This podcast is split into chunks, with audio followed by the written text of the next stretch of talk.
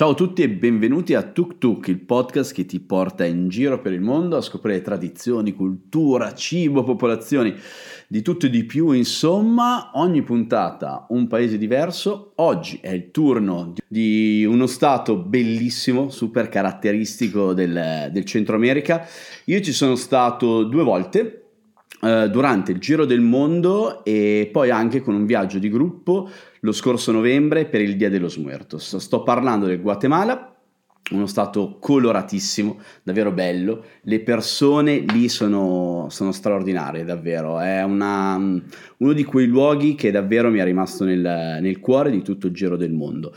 Specialmente, ma ne parleremo perché secondo me anche per Cris sarà un luogo di quelli importanti, il lago Atitlán.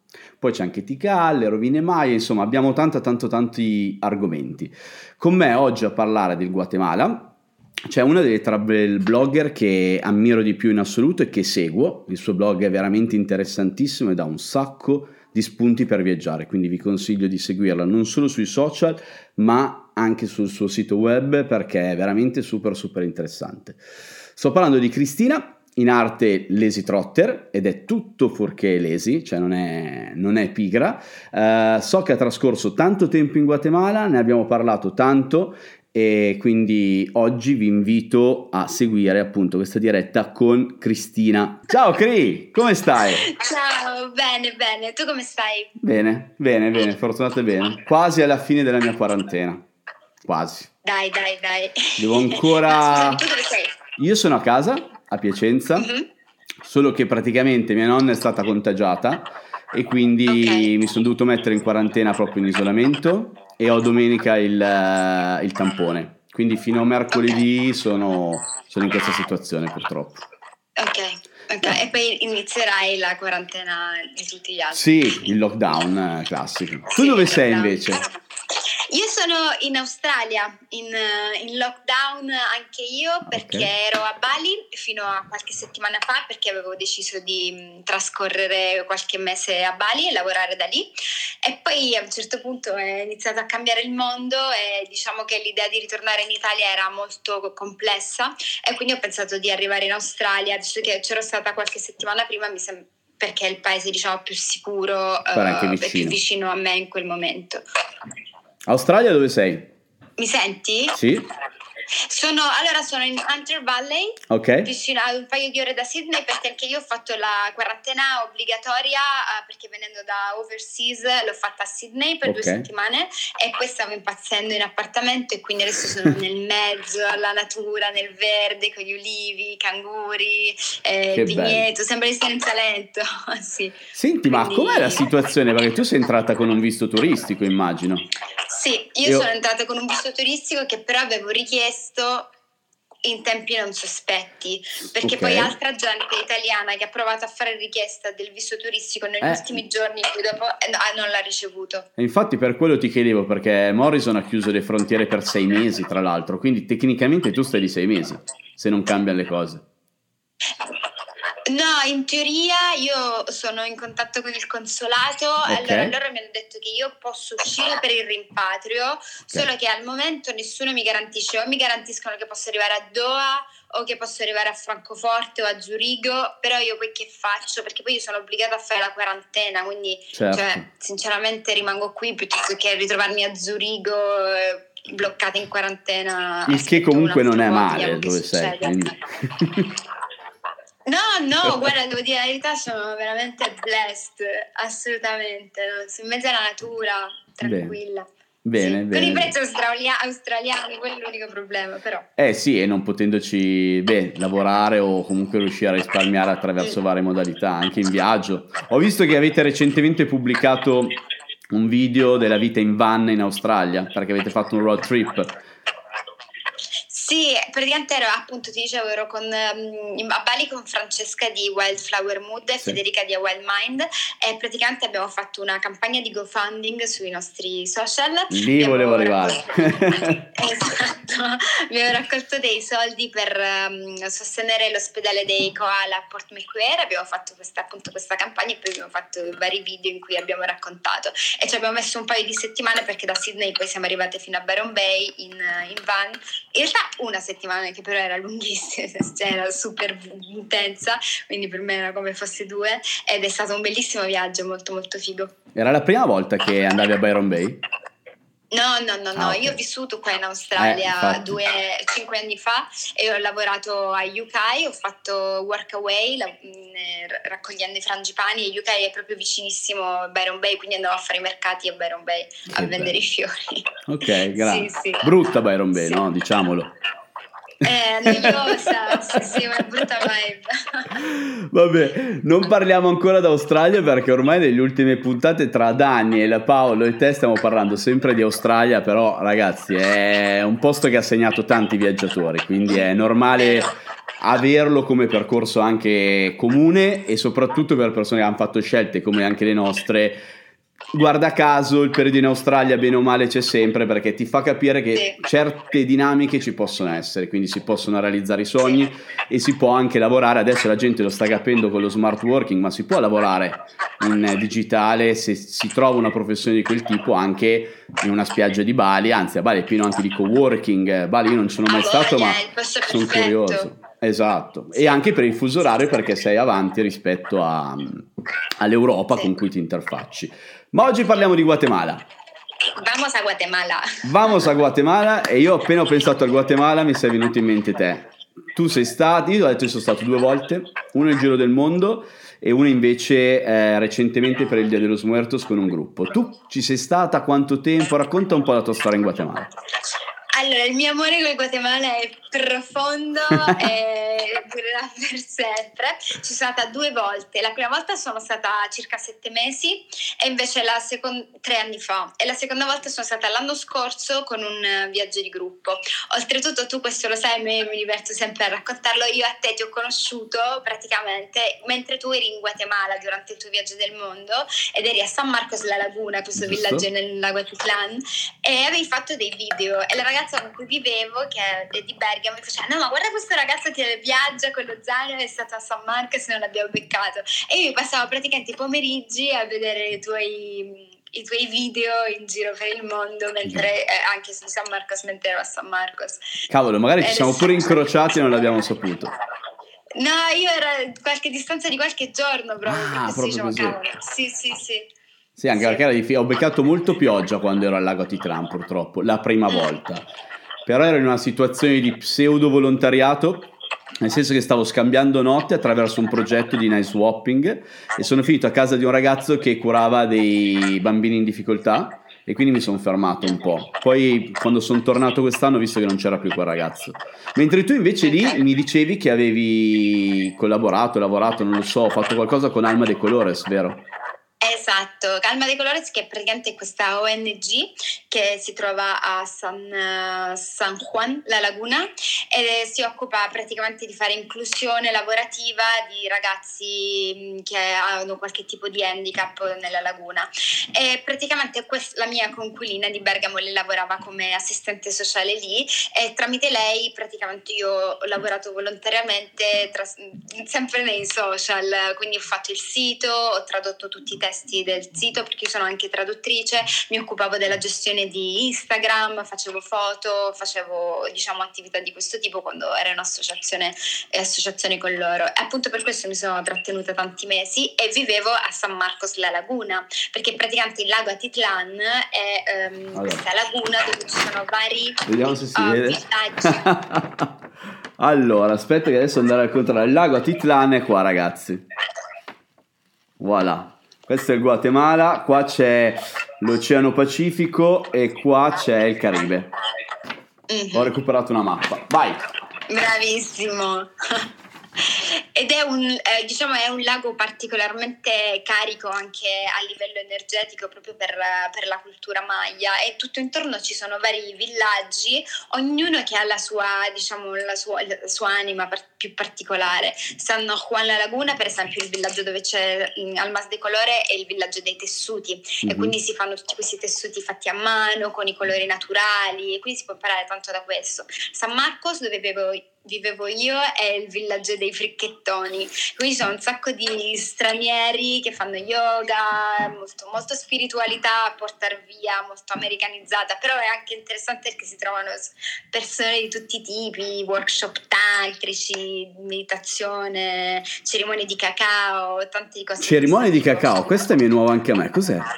Quella alla Pachamama col cacao, quella lì? No. Sì, praticamente il cacao in puro in determinate quantità ha dei poteri quasi allucinogeni, però è completamente naturale, quindi ci sono queste cerimonie in cui si beve il cacao e poi si, ha questo, si va in questo stato di relax, meditazione profondo. Io non l'ho mai fatto perché sono intollerante alla laxantina, se mi mangio troppo cioccolato penso che svengo, però è, diciamo, un rituale è assolutamente naturale, non è niente di yoga né niente. Penso che è off topic. Adesso io in questo periodo qua a casa, ovviamente il problema di tanti è ingrassare. Io ero già ingrassato un po', mi sono messo a dieta e il cacao fondente, il cioccolato fondente è l'unica cosa che posso mangiare fuori dalla, dalla dieta e mi sta salvando, quindi grazie al cacao. Esatto.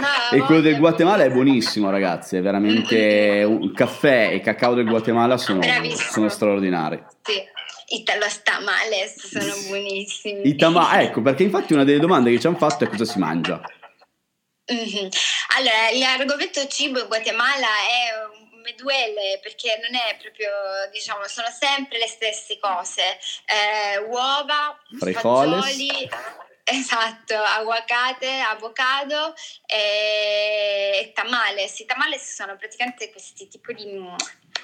Uh, fatti con una pasta di, di riso dove all'interno spesso ci mettono la carne e poi cotti uh, in una foglia di banana. Sono sì. Tipo degli involtini schiacciati, però prestati. È una polenta pasta. Quasi sì. Fatta nella banana. Se guardate sì. Su YouTube, se siete interessati, eh, io ho pubblicato due video del Guatemala, non quello sul Dia de los Muertos, l'altro vi faccio proprio vedere i tamales e ve ne apro uno davanti, quindi se vi incuriosisce la cosa del cibo, questa sicuramente è, una, è un'opzione. Senti, vabbè, ovviamente abbiamo detto lago Atitlán è molto importante a livello anche di onde energetiche perché ha tre vulcani, è uno dei paesi dei vulcani, esatto. il, il Guatemala. Tu sei mai salita, hai mai fatto dei trekking sui vulcani lì? No. No, perché quando sono arrivata in Guatemala io già non stavo molto bene e sinceramente sti cazzi, cioè, cioè...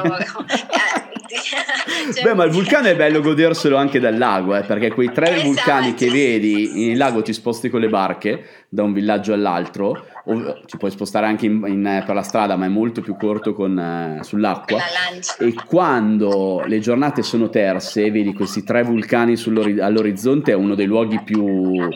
Boh, belli, affascinanti che io abbia mai visto in tutto il mondo, davvero. Sono d'accordo con te, è straordinario, è, è, ti rapisce proprio lo sguardo, ma proprio l'anima, è meravigliosa, ti metti questo senso di pace.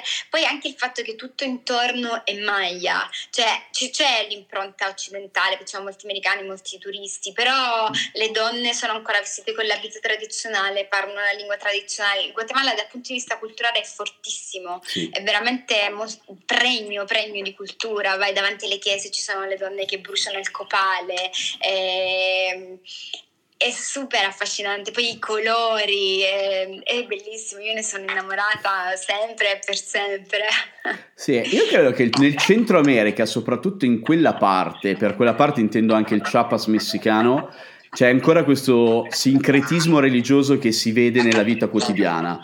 Cioè, a partire già da San Cristobal de las Casas, dove a nord hai San Juan de Chamula, dove c'è questa chiesa eh, dove mh, dentro non ci sono panche, ci sono gli aghi di pino, ci sono le signore che maia che fanno i riti. Da lì puoi arrivare a scendere giù, in Belize meno, però anche lì, Belize al confine col Guatemala ha queste situazioni.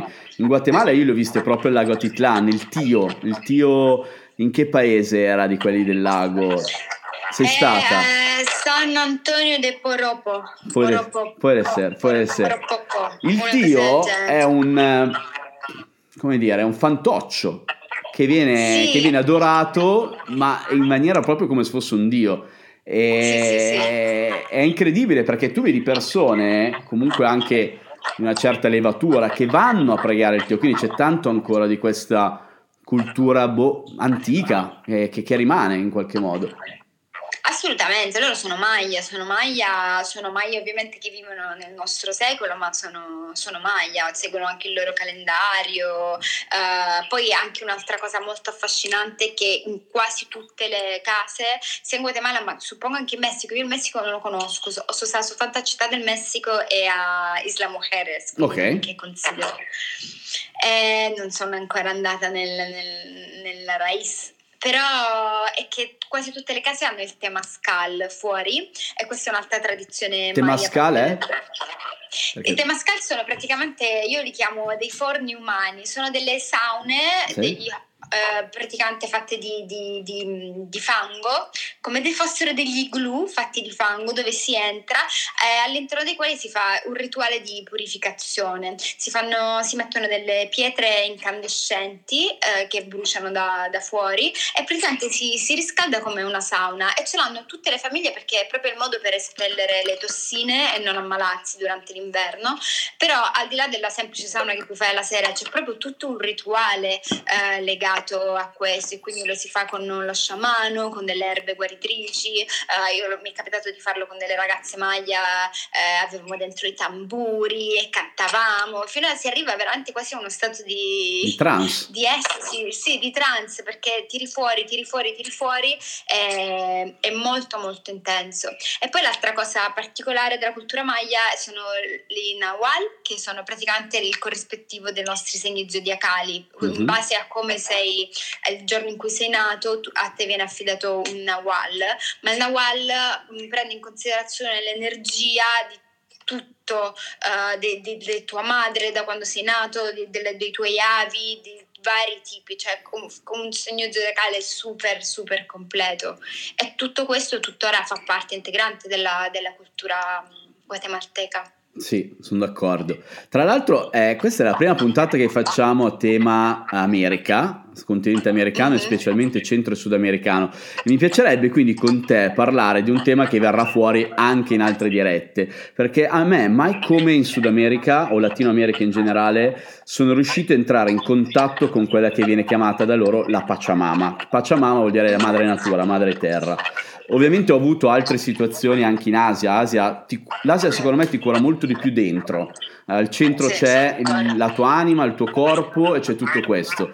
Latino America c'è questo legame fortissimo, fortissimo con la natura, e si ha parlando appunto con queste persone autoctone in qualche modo. Mm. Non ti chiedo il rapporto che hai là con la Pachamama perché lo posso immaginare, però se vuoi dire qualcosa anche te di questo, perché secondo me è un argomento molto forte di tutto il Latino America, da, sì, sì, dal Messico, sì, a Ushuaia.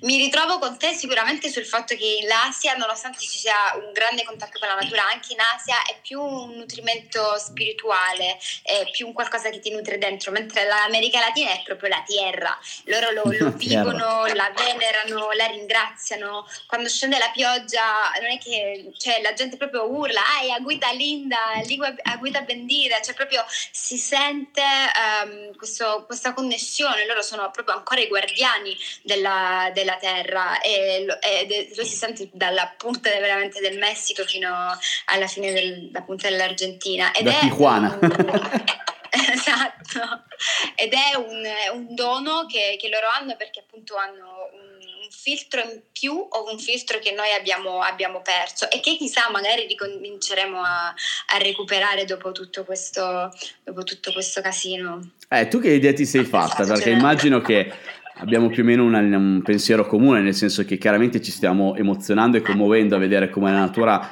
in pochissimo tempo si sta riprendendo i posti. Io ho postato ieri un articolo in cui dicevo la natura in, praticamente in una settimana si è ripresa l'acqua cristallina di Venezia, i delfini nel porto di Cagliari, cioè eh, ora abbiamo una pausa forzata. Io voglio essere ottimista, perché sono un ottimista e voglio pensare che noi miglioreremo certe abitudini. Tanti mi dicono secondo me torneremo peggio di prima. La, il tuo augurio, la tua speranza, il tuo pensiero riguardo a questo, comunque secondo me è, è emozionante la natura. Ho visto sì, la mamma sì. papera con i paperelli nel centro commerciale a Milano, cioè eh, il tasso per le vie di Firenze. È incredibile, cioè a me emoziona questo, emoziona forte. È, è assurdo che arriviamo a emozionarci, dovrebbe essere questa la, la normalità, e qui in Australia questo si sente tantissimo, sì. Qui la natura è parte integrante, e l'uomo è con la natura, qua è normale vedere animaletti, che, pappagalli che ti volano intorno, quindi questo si sente. E allora secondo me noi la ma- madre natura l'abbiamo fatta ammalare, ma proprio perché a gennaio le è venuta la febbre con gli incendi in Australia e poi è esplosa, cioè sicuramente è, è stato proprio un modo di dire vabbè, non vi siete fermati voi, mi fermo io. Questo da un punto di vista molto romantico, però è la mia, purtroppo è il mio, la mia opinione in questa storia, che comunque madre natura è, c'entra fino a un certo punto, ne parlavo l'altra sera, se questa fosse stata opera di madre natura sarebbe stata molto più elegante e molto più complessa. Questo è un casino nato dalla mano dell'uomo, cioè eh, questo è il problema, cioè, sicuramente madre natura ne sta giocando tantissimo, ma questo abbiamo fatto noi, cioè pure questo abbiamo fatto noi, è un... Sì, perché anche gli incendi in Australia se ne è parlato tanto, se ne è approfondito e alla fine si è capito, cioè l'Australia è vera, è una terra che è nata per, es- per bruciare, no? E nasce come terra bruciata dal sole, citata anche in tante opere letterarie, eccetera, sono abituati agli incendi e sono normali, biologicamente normali. Il problema è che di solito questi incendi li avevano a febbraio, li hanno avuti a novembre e hanno dimostrato che comunque molta della causa è le emissioni di C O due, che cambia anche proprio le condizioni climatiche, perché l'Australia è arida ma ha fatto diciotto mesi senza una goccia d'acqua, ed è questo, esatto, che ha portato l'incendio a novembre, quindi già questo doveva fare accendere campana d'allarme. Anche l'Amazzonia che ha bruciato quest'estate, esatto. Cioè, ci sono, c'erano tanti sintomi che mamma voglia, eh, sicuramente è un ottimo per la natura e sicuramente è ottimo anche per noi, perché comunque ci stiamo obbligando a, a fermarci. Eh, non lo so, ci sono tante emozioni riguardo questo. Però credo che adesso sia evidente, cioè nel senso, se magari ancora qualcuno poteva dire sì, boh, parlano del surriscaldamento globale e poi torna la neve ad aprile, adesso due giorni fa nevicava a Tokyo, no? No, dice vabbè, vedi che il surriscaldamento globale è una stronzata perché c'è freddo ad aprile. No, te lo sto dimostrando, è vero, perché vedi che i cieli sono tersi, vedi che l'aria è diversa, apri la finestra e respiri un'aria differente, cioè mo c'è la consapevolezza. Secondo te, do, auguriamoci che questa emergenza finisca il prima possibile, ci sarà mo- cioè avremo poi un mondo migliore da questo punto di vista o continueremo come prima? No, secondo me un minimo sì, cioè ci sarà molta più attenzione e molta più anche, diciamo, propensione, proprio business verso tutto ciò che è sostenibile, anche perché questo, cioè, di nuovo questo ci sta dimostrando nuovamente che noi ci siamo o non ci siamo, ma la natura da sola va avanti, cioè possiamo, non ha bisogno dell'uomo, quindi no. Secondo me un occhio di riguardo maggiore per la, per la natura ci deve essere per forza, perché comunque a questa conclusione stiamo arrivando tutti. Sì, secondo me è quello. Il passaggio successivo è proprio quello, cioè ci sta dimostrando che vive tranquillamente senza di noi. Noi abbiamo sempre detto salviamo il pianeta, ma in realtà dobbiamo salvarlo da noi stessi, perché il pianeta si, esatto, salva da solo, cioè ce lo sta dimostrando in questo momento. Non attacca specie animali, questo virus attacca solo noi, ci ha messo in difficoltà clamorosa, si è stoppato tutto, si è stoppato tutto, due settimane la natura già se l'è ripreso, quindi è, è clamorosa la forza della natura, speriamo che le persone lo capiscano, insomma. Tu hai notizia, visto che parliamo di Guatemala, di qualcuno che è ancora là, come sta vivendo questa situazione? Sì, sì, è Racconta. Sempre la mia amica, ci ho parlato proprio oggi. Uh, allora, eh, hanno messo tipo un coprifuoco, sì. eh, se non sbaglio fino alle quattro non si può più andare in giro, però piano piano c'era sempre meno gente e quant'altro. Lì la situazione è relativamente tranquilla, nel senso che non... in teoria non hanno avuto tanti casi, ovviamente non staranno facendo tanti tamponi, però anche casi, diciamo, confermati è abbastanza controllata. Si spera che ovviamente che um, queste misure siano state prese in tempo e non che già si sia, perché là ci sono tanti americani che vanno, sì. E visto che in America è abbastanza, sì. Um, ho anche amiche in Messico, pure lì la situazione è abbastanza, ancora l'America, in America Latina è arrivata dopo, sì. Fondamentalmente rispetto che da... Senti, standoci così tanto tempo, ti è mai capitata la sfortunata ipotesi di finire, cioè di avere a che fare con la sanità guatemalteca, giusto per, se ci hai fatto esperienza per raccontarla, se no passiamo oltre.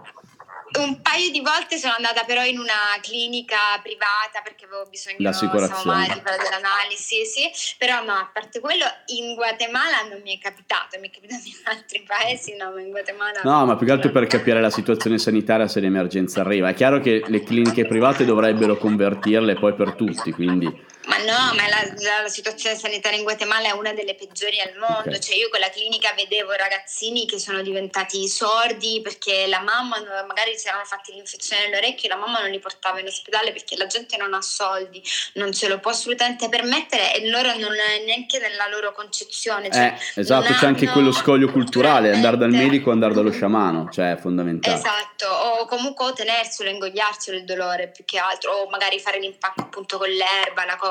Non è, no, non è un paese, diciamo, preparato a una situazione del genere, sicuramente no. Quindi senti, si ho visto già un bel po' di domande che chiedono com'è viaggiare da solo per una donna in Guatemala.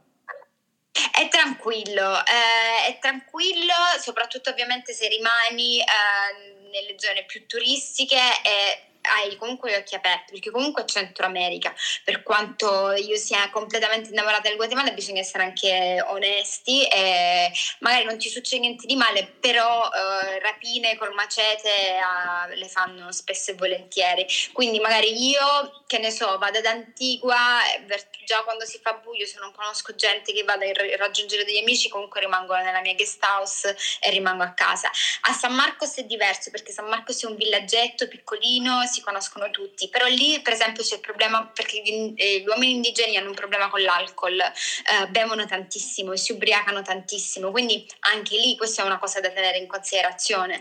E, e ok, io ho viaggiato anche in chicken bus da un paese all'altro, però devo essere sincera che ho iniziato a viaggiare in chicken bus da sola dopo un mese, un mese e mezzo che ero in Guatemala, cioè sapendo che dovevo tenere, rimanere tanto tempo, volevo conoscere la cultura, imparare a, a capire, a guardare, a osservare, a sapere come muovermi, e poi da lì mi sono mossa. A me grazie a Dio non mi è mai successo niente da nessuna parte, sono stata aggredita due volte, una a Roma e una a Milano. Eh, sono oh, stata... diciamolo, no? Perché sì. Sembra, io ricevo le, queste domande puntualmente, ovviamente ho molte persone, molte donne che mi seguono e me lo chiedono spesso, finalmente anche una donna che lo dice, che cioè, le sfighe succedono anche qua, cioè spesso anzi pensiamo che il mondo sia brutto proprio perché ragioniamo nella nostra testa l'Italia è un paese sicuro, tranquillo, succedono qua, chissà cosa succede là, non è detto, non è una correlazione di, in questa linea, nel senso succedono anche in Italia come succedono là, bisogna stare attenti. Secondo me è molto pericoloso il Guatemala City. Guatemala City. Uh, sì, io non sono mai stata in Guatemala eh. City. Guatemala L'ho City io l'ultima volta che sono andato sono andato senza telefono, per esempio. Io sto girando comunque video, ormai uso praticamente solo il telefono con, con il nuovo iPhone. In, a Guatemala City l'ho lasciato in hotel, cioè proprio sono uscito senza. Sì. Eh, perché comunque è pericoloso, dà nell'occhio e ti puoi trovare in una situazione molto molto molto brutta a Guatemala City. No, ma certo non, non esiste proprio, no, per esempio io lì non ci sono mai stata, dall'aeroporto prendo direttamente lo shuttle bus e vado ad Antigua, Antigua. Poi Antigua mi muovo. Sì. An- Antigua, che rapporto hai con Antigua? Bella, eh? Bella, sì, è tipo la mia bomboniera, mi piace, mi piace tanto, tutta colorata, picco- è come me, piccola piccola tutta colorata.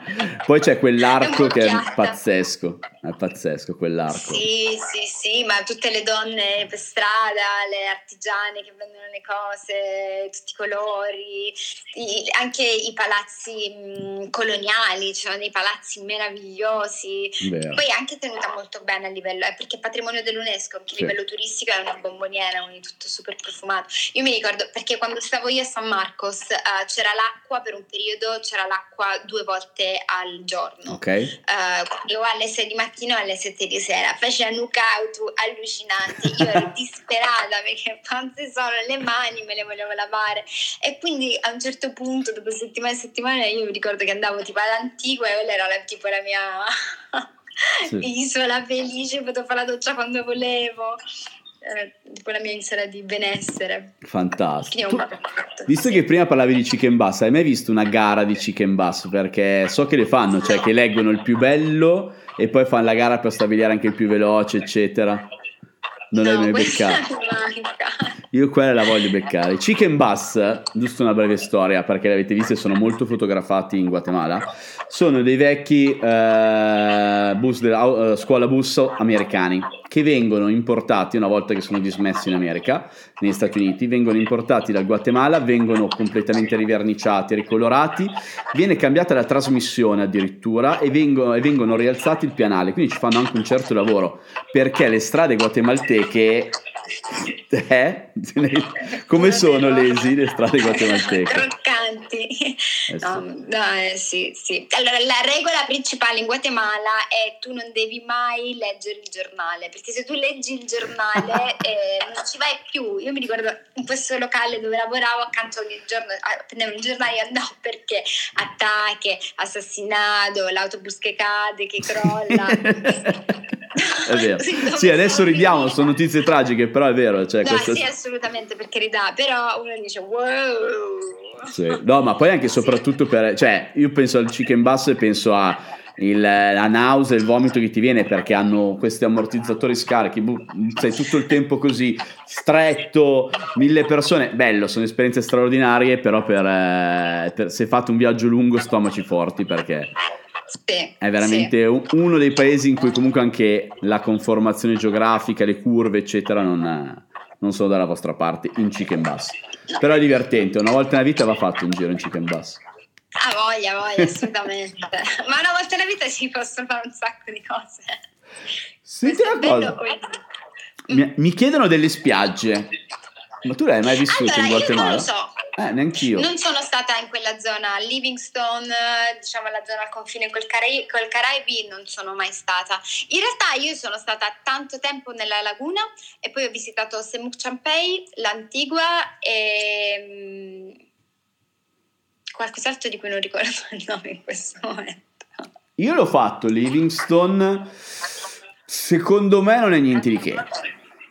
Paradossalmente vi dico, cioè, tanto poi ne parleremo, magari facciamo un'ipotesi di itinerario da suggerire. Personalmente è la prima cosa del Guatemala che escluderei, nel senso che se ci passi hai tempo vale la pena, è bello e c'è una cultura anche locale molto particolare che vale la pena scoprire.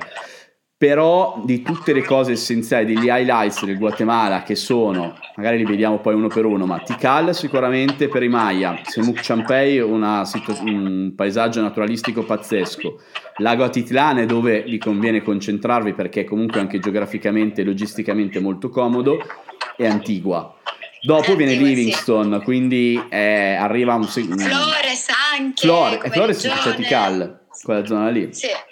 È vero, Flores eh, è bello. No, Livingstone, sì. La cosa interessante magari è vedere la diversità del proprio culturale in un paese così piccolo, perché a Livingstone ci sono... sono è il Caribe. Creoli, no? È il Caribe, quindi sì. sono, sono guatemaltechi, sono neri, invece magari sì. fino a qualche ora di viaggio prima era completamente Maya, invece vai nella capitale e sono dalle tendenze occidentali, quindi hanno, è un paese molto piccolo, anche molto multiculturale. A Todos Santos sei riuscita ad arrivare? Vicino a Chichicastenango? No. Ah, eh, no, sono stata a Chichicastenango ovviamente per il mercato eh, ed è un altro must have eh, sì. per chi vada in Guatemala, eh, ma no, lì no. Chichicastenango io ho avuto oh, la eh. fortuna di viverlo durante il Dia de los Muertos, è pazzesco, nice. È pazzesco. Visto che me l'avete chiesto, il Dia de los Muertos, mi avete fatto la domanda se è meglio quello guatemalteco o messicano, sono due cose completamente diverse, nel senso che in Guatemala festeggiano con gli aquiloni, praticamente c'è questa leggenda che vuole che i morti, durante il giorno dei santi e dei morti, escano dalle tombe come spiriti e vadano a vivere nella propria città, a trovare i propri cari, eccetera. L'aquilone serve per mostrare dove loro devono tornare, come una sorta di lanterna per tornare, per tornare indietro, e quindi hai questa moltitudine di aquiloni colorati che è molto bella. Inoltre i cimiteri sono coloratissimi ed entrano musicisti, eh, orchestrali, di tutto di più. In Messico c'è una parte più culinaria e soprattutto più di festa, eh, c'è soprattutto il culto della calavera, che è il teschio messicano coloratissimo, e di questi dolcetti che hanno la forma del teschio proprio in quel periodo. Quindi in Messico è più visto una sorta di carnevale, passatemi il termine, mentre invece in Guatemala è più relativo agli aquiloni. Poi la cultura base di festeggiare e onorare i morti non come giorno triste ma come giorno felice c'è in tutto il Centro America, quindi qualunque stato andiate c'è questa cultura. Sono i due più famosi, io non saprei scegliere quale dei due. Adesso io l'anno scorso ho fatto quello del Guatemala, quest'anno se riaprono le frontiere dovrei andare con un viaggio di gruppo in Messico e lo faccio in Chiapas e Oaxaca, che sono i due stati più tradizionali, eh, quindi dove c'è forte la cultura per, per vedere. A novembre vi dirò qual è il più bello. Per ora Guatemala mi ha, mi ha emozionato.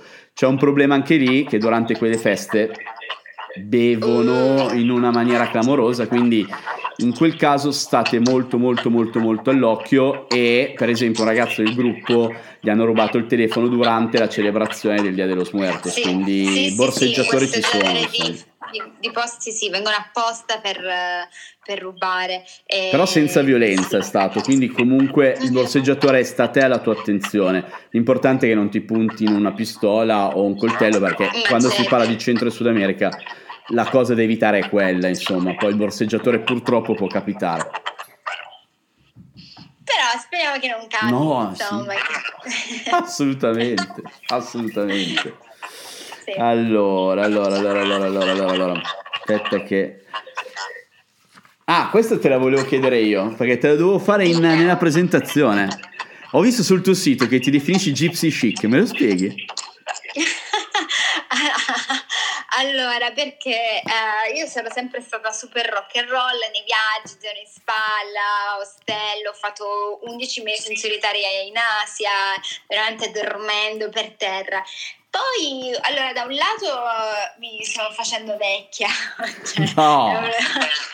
Sì, vabbè, diciamo superati i trenta anni eh, è cambiato un po' la visione del mondo, e dall'altro lato non so, ho iniziato a non stare tanto bene fisicamente e quindi sono sì, sempre diciamo ruzza, zingara, però con una certa classe, a me con una certa comodità. Ma l'hai coniato tu o c'è veramente questa cosa? Non saprei, è uscito fuori chiacchierando con una mia amica che diceva, ci autodefinivamo gypsy chic, okay. Da etno chic più che altro, che è tipo un termine più utilizzato. Ci sta. Eh, gypsy chic, sì.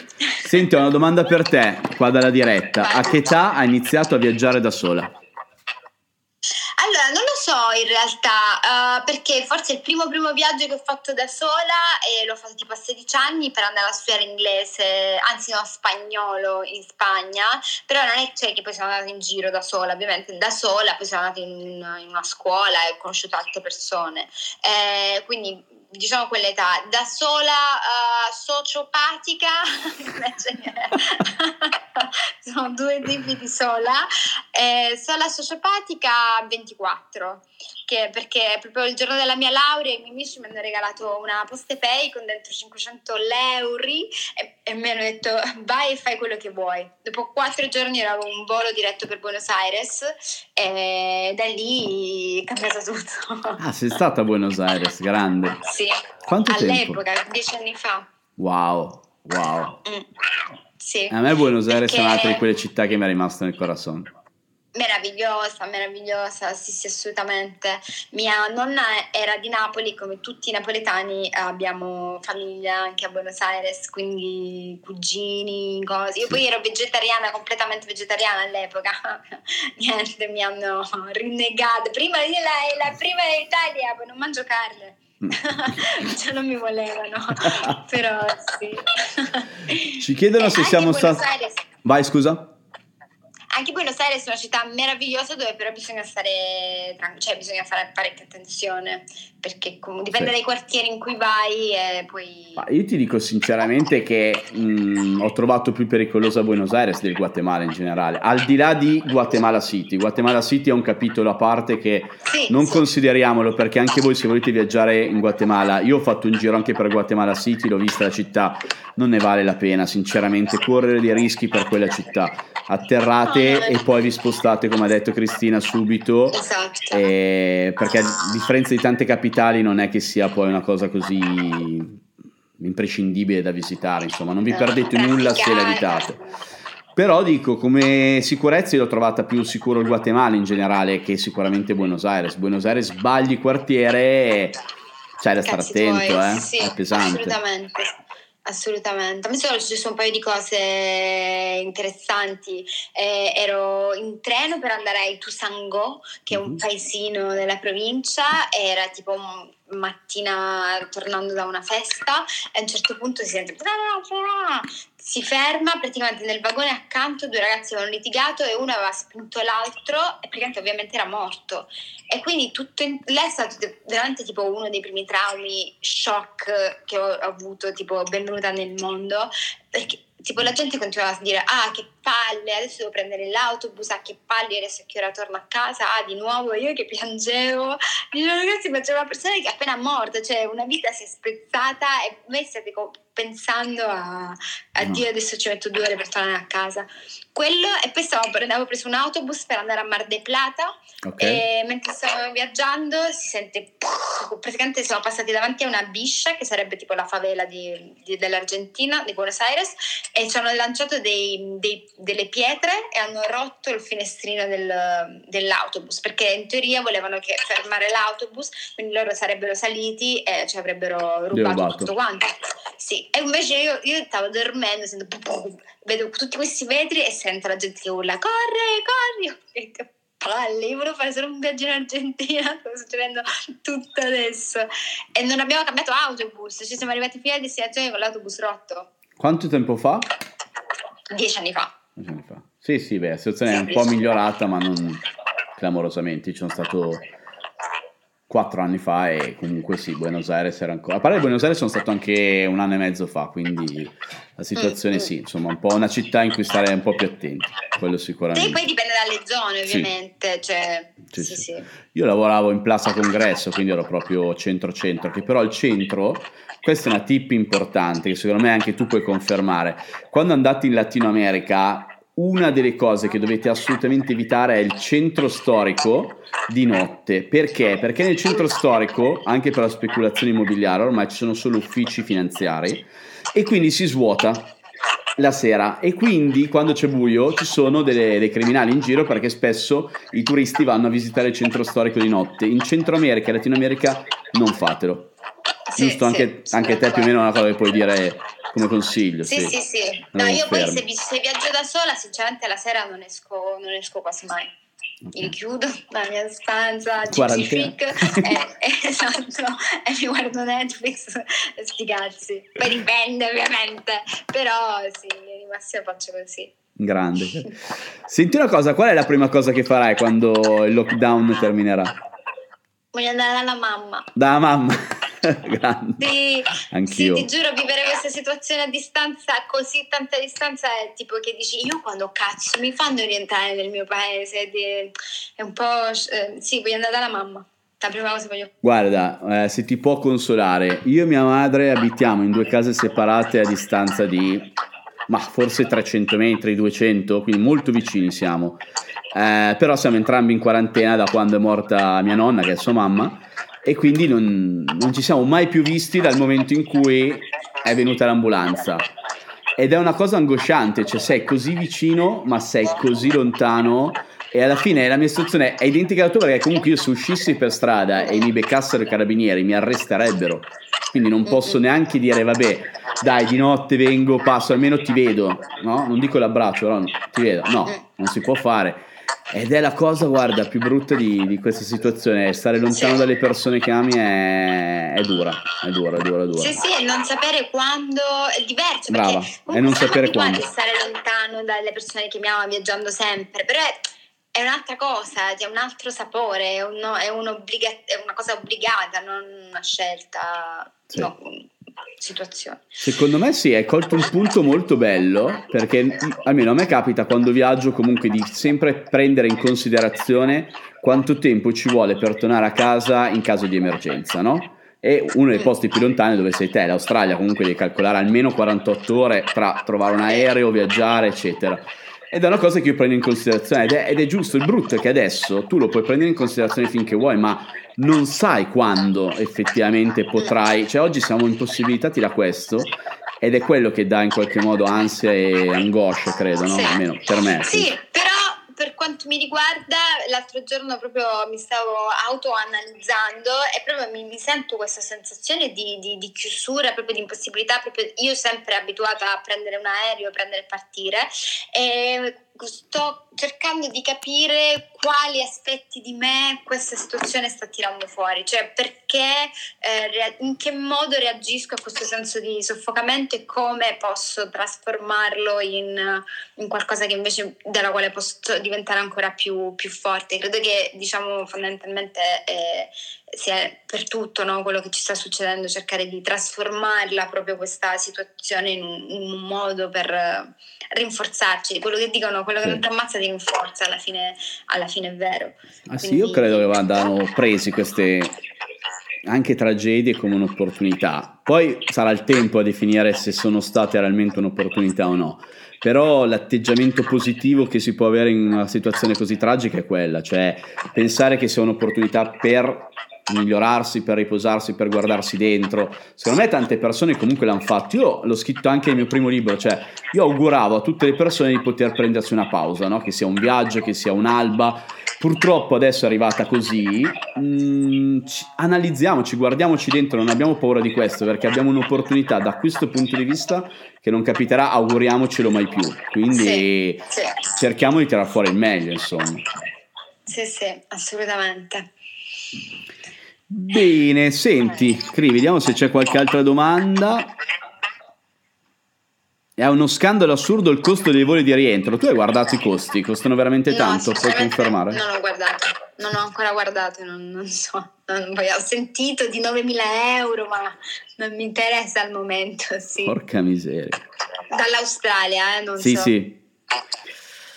Allora, c'è un eco sul mio audio. Scusate ragazzi. Eccola qua. Per entrambi, qual è la primissima destinazione che vi viene in mente di getto per il prossimo viaggio non appena possibile? Vai. Ah, vabbè, allora io avevo Guatemala e Giappone tra le mete che ho già opzionato. Che ho già visto. Sì, e altrimenti buh, la prima meta che mi viene nuova dove non sono andata mi viene in mente il Mozambico. Bello, fai immersione tu? No, perché il Mozambico è tanta lì, roba. Okay. Faccio snorkeling though. Ah, beh, allora cioè, sì, sì, sì, sì, sì. Bello, bello, bello il Mozambico. Non, l'ho, non sono mai stato, ma con un fratello istruttore subacqueo ne ho sentito parlare veramente tanto, tanto, tanto per le, per le immersioni. Mentre per me, raga, io ho, mi manca uno stato, un paese molto importante, che è l'Indonesia. E quindi io voglio prima, prima possibile riuscire ad andare in Indonesia e vedere questo luogo, perché tra l'altro per i nomadi digitali ne parlano tutti talmente bene e io in qualche modo non sono propriamente un nomade digitale, ma comunque il mio lavoro è nomade e allora volevo andare a darci un'occhiata, quindi voglio andarci, voglio andarci prima possibile. Anche se la prima cosa? E fa... poi fammi tutte le domande ah, che beh. vuoi di... ti stresso su quello. Però la primissima cosa che, che farò in termini di viaggio, visto che non implica nessuna prenotazione, sarà il cammino dei briganti in Italia, perché ho una voglia di camminare clamorosa. Eh beh, certo, clamorosa proprio. Allora, vediamo se c'è qualcos'altro. Ah, andiamo off topping. Del viaggio in Senegal, cosa vi ha colpito di più? Domanda a entrambi. Vai. Ok, eh, allora a me personalmente eh, dal punto di vista paesaggistico il Senegal non mi ha fatto impazzire, nel senso che il nord è molto arido, tutta terra rossa, baobab, però è molto molto sempre tutto uguale eh, ed è molto, il Senegal è molto inquinato, molto sporco, eh, c'è tantissima spazzatura, tantissime macchine vecchie buttate, è una dis- una discarica a cielo aperto, è veramente una sofferenza. Il sud, Casamance, è bello, uh, nel senso che è più verde, mango, così, però non è neanche quell'Africa che tu dici wow Africa, ma la cosa che rende il Senegal un paese spettacolare è la gente, cioè la gente è straordinaria, la cultura, la musica, è... la musica, musica, quello spirito che loro hanno, eh, rende il Senegal un paese bellissimo, nonostante obiettivamente non sia che dici wow che bello, però è bellissimo. Sì. Soprattutto appena, ti, appena esci da Dakar, dove comunque eh, è famosa l'ospitalità senegalese e secondo me i dakariani ci marciano un po' su, perché poi ti, mh, ci sono anche imbrogli, cose anche spiacevoli. Appena esci, io sono andato fin nei Paese de Bassari, che è proprio dentro, dentro, dentro, invece vedi quella che è la vera ospitalità, che se non ricordo male si dice Taranga, Taronga, qualcosa di Tarang, sì, Tarang. Sì. Ecco. Tarang. Casamance, ha ragione Lesi, è forse la parte più bella a livello paesaggistico, spiagge meravigliose, molto verde. Consiglio sicuramente un giro a Paese de Bassari perché è, il, è, il, è un cuore, Africa nera. A me è piaciuta molto la moschea di Tuba, non so se sei stata. No, non sono stata, sono stata a Saint Louis. Eh, Saint Louis anch'io per andare poi in Mauritania. Tuba, se riuscite passateci, è molto scomoda, ma è la seconda moschea più importante d'Africa, quindi del mondo, cioè dopo la Mecca c'è Tuba e si respira veramente magia e soprattutto non c'è mezzo turista che non sia africano, quindi cioè, è veramente un entrare dentro alla cultura, alla religiosità, alla spiritualità di un popolo in cui è molto forte anche la, re- la religione animista, visto che parlavamo sì, sì, dei Maya, sì, sì, sì, sì. Gli animisti e Maya sì. Hanno molte cose, cose in comune. Sì.